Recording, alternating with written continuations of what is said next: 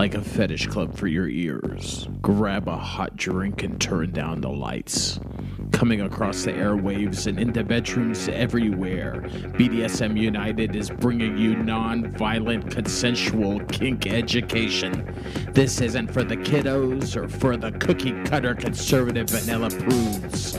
We'll be talking bondage, discipline, dominance, submission, sadomasochism, and more today on this BDSM United podcast.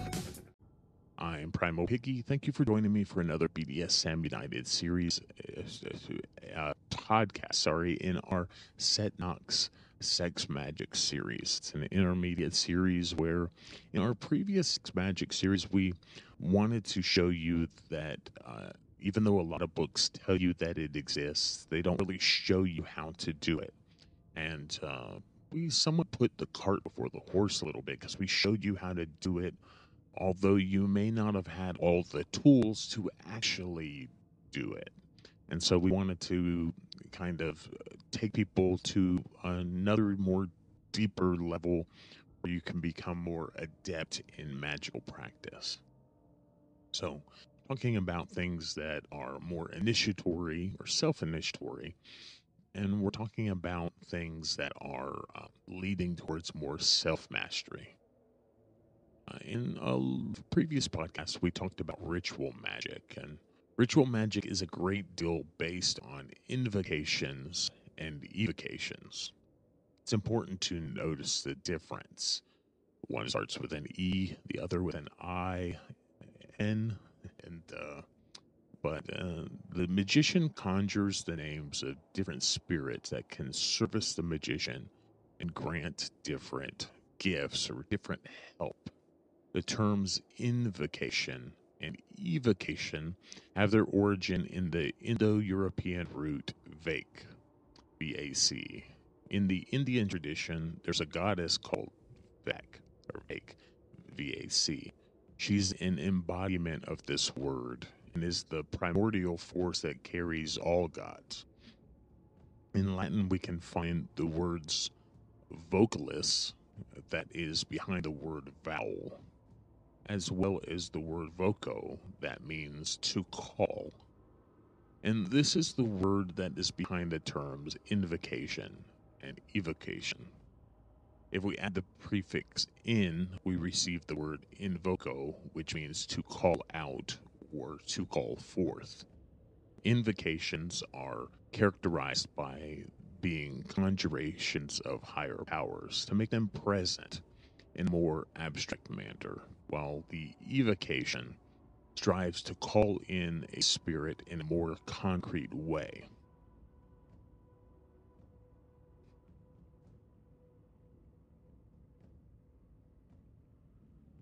As a first step in ritual magic, the magician must learn how to use what we like to call the magical fire.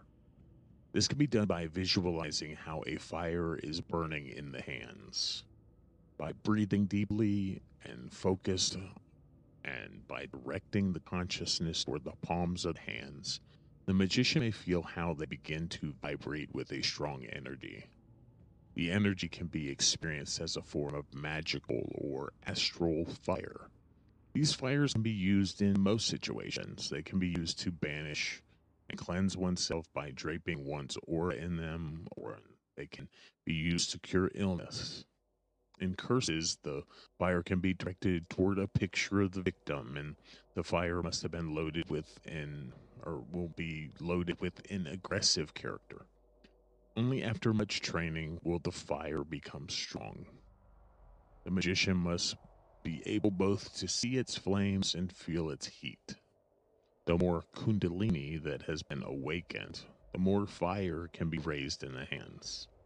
You can see how we're kind of building one part onto the next, learning how to meditate, learning kundalini, learning how to uh, astrally project, learning how to uh, now perform ritual magic. So it's a kind of building, hopefully, you can see.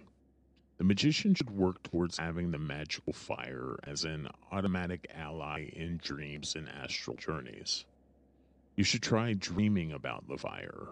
The deeper one gets into the unknown spheres, the more important it becomes uh, to have this fire as a protection and somewhat of a weapon. If attacked by a hostile force, the fire is used to annihilate the enemy. Every time the magician experiences, experiments with and uses the fire, it becomes stronger. Just as its power increases with the awakening of this power, it can be used to awaken the Kundalini. In that case, the magician sends the fire into your root chakra at the base of the spine and draws it up through the body. This can be done in connection with astral or actual sex, where only the aura around erogenous zones is touched to receive orgasm. Light magic tends to indulge in fixation on purifications and protection circles that are somehow to defend the magician from the forces that he or she is calling. In magic, though, the magician strives to meet the forces as an equal, but at the first stages, different forms of protection should probably be used. A beginner should probably use circles for the more demanding operations, since he or she may not yet be powerful enough to encounter forces without it. One creates a circle by drawing one in the air using something like a magical dagger or a wand. A circle can also be made with chalk or coal or salt. The banishings are important in more draconian magic. They mark and delimit the ritual they open, close the gates. They can act as mental and astral projection barriers or shields. It's also important to strengthen one's energy and aura before and after more darker magical workings. If the magician is a- unable to free himself from negative and unwanted energy, the magical work will be far less effective and could perhaps be somewhat dangerous.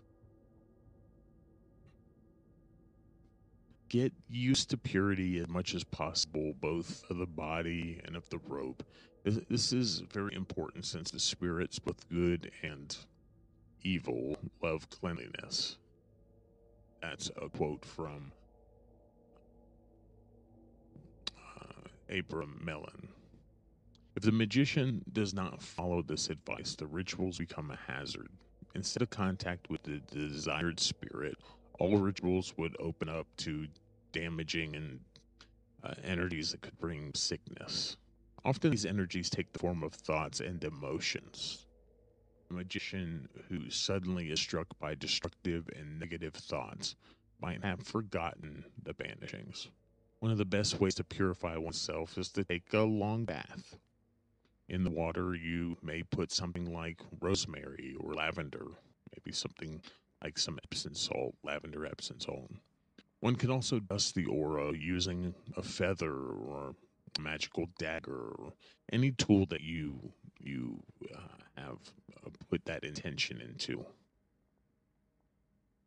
But using magical fire is the most effective way to banish and purify oneself.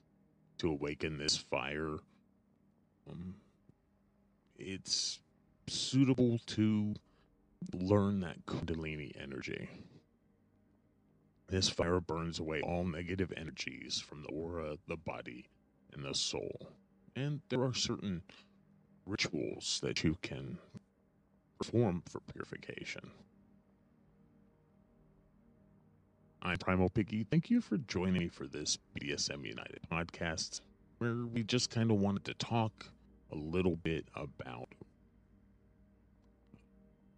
just being safe when you're practicing some of these things and the importance of uh, really doing before you try to invoke or evoke anything that you have worked on your previous um, tools of uh, meditations, kundalini, learning to um, project astrally. Some of those different types of things are definitely important tools. Uh, developing the fire that you can utilize to help protect yourself. Increasing your own personal power is going to be important before you try to invoke any other thing. I know a lot of people lose themselves in Christianity, for example. They uh, they kind of lose their mind in it because they open themselves up to this, you know, this who they call this Holy Spirit, or they open them up themselves up to some spirit of some kind that is higher than themselves, and uh, they don't, they have not um, worked on their on developing their own personal power, so they don't stand as equal, and they're end up being consumed by those forces. They kind of lose their mind, or they get sick, or they just become enslaved to uh, some person or thing.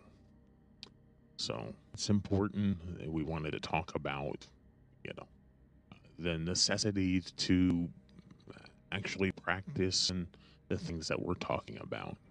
We didn't just bring them onto a podcast because they're just neat ideas. These are, you know, uh, methodical uh, things to uh, progress, to work towards self mastery, to work towards building your own personal power. I'm Primal Piggy. Thank you for joining me for this BDSM United podcast. As we wrap up this portion again of our um, Setnox Sex Magic series, probably uh, come back again with more on a, at a different time on it, but this kind of wraps it up again uh, for uh, this like um, I think I had 200 for the first series, and this is 300. Maybe we'll have a 400 series as we just kind of progress. But um, I'm Primal Piggy. Thank you for joining me. You can find all of our resources at www.bdsmunited.com. Definitely look at uh, the previous Sex Magic series. Scroll back, find some of those things. Um, once you've developed some of your personal power, go back and redo some of those, uh, or try some of those things from our first series, and just to see that you'll have better results. Uh, it was a joy speaking with you today, and I'll talk with you again soon.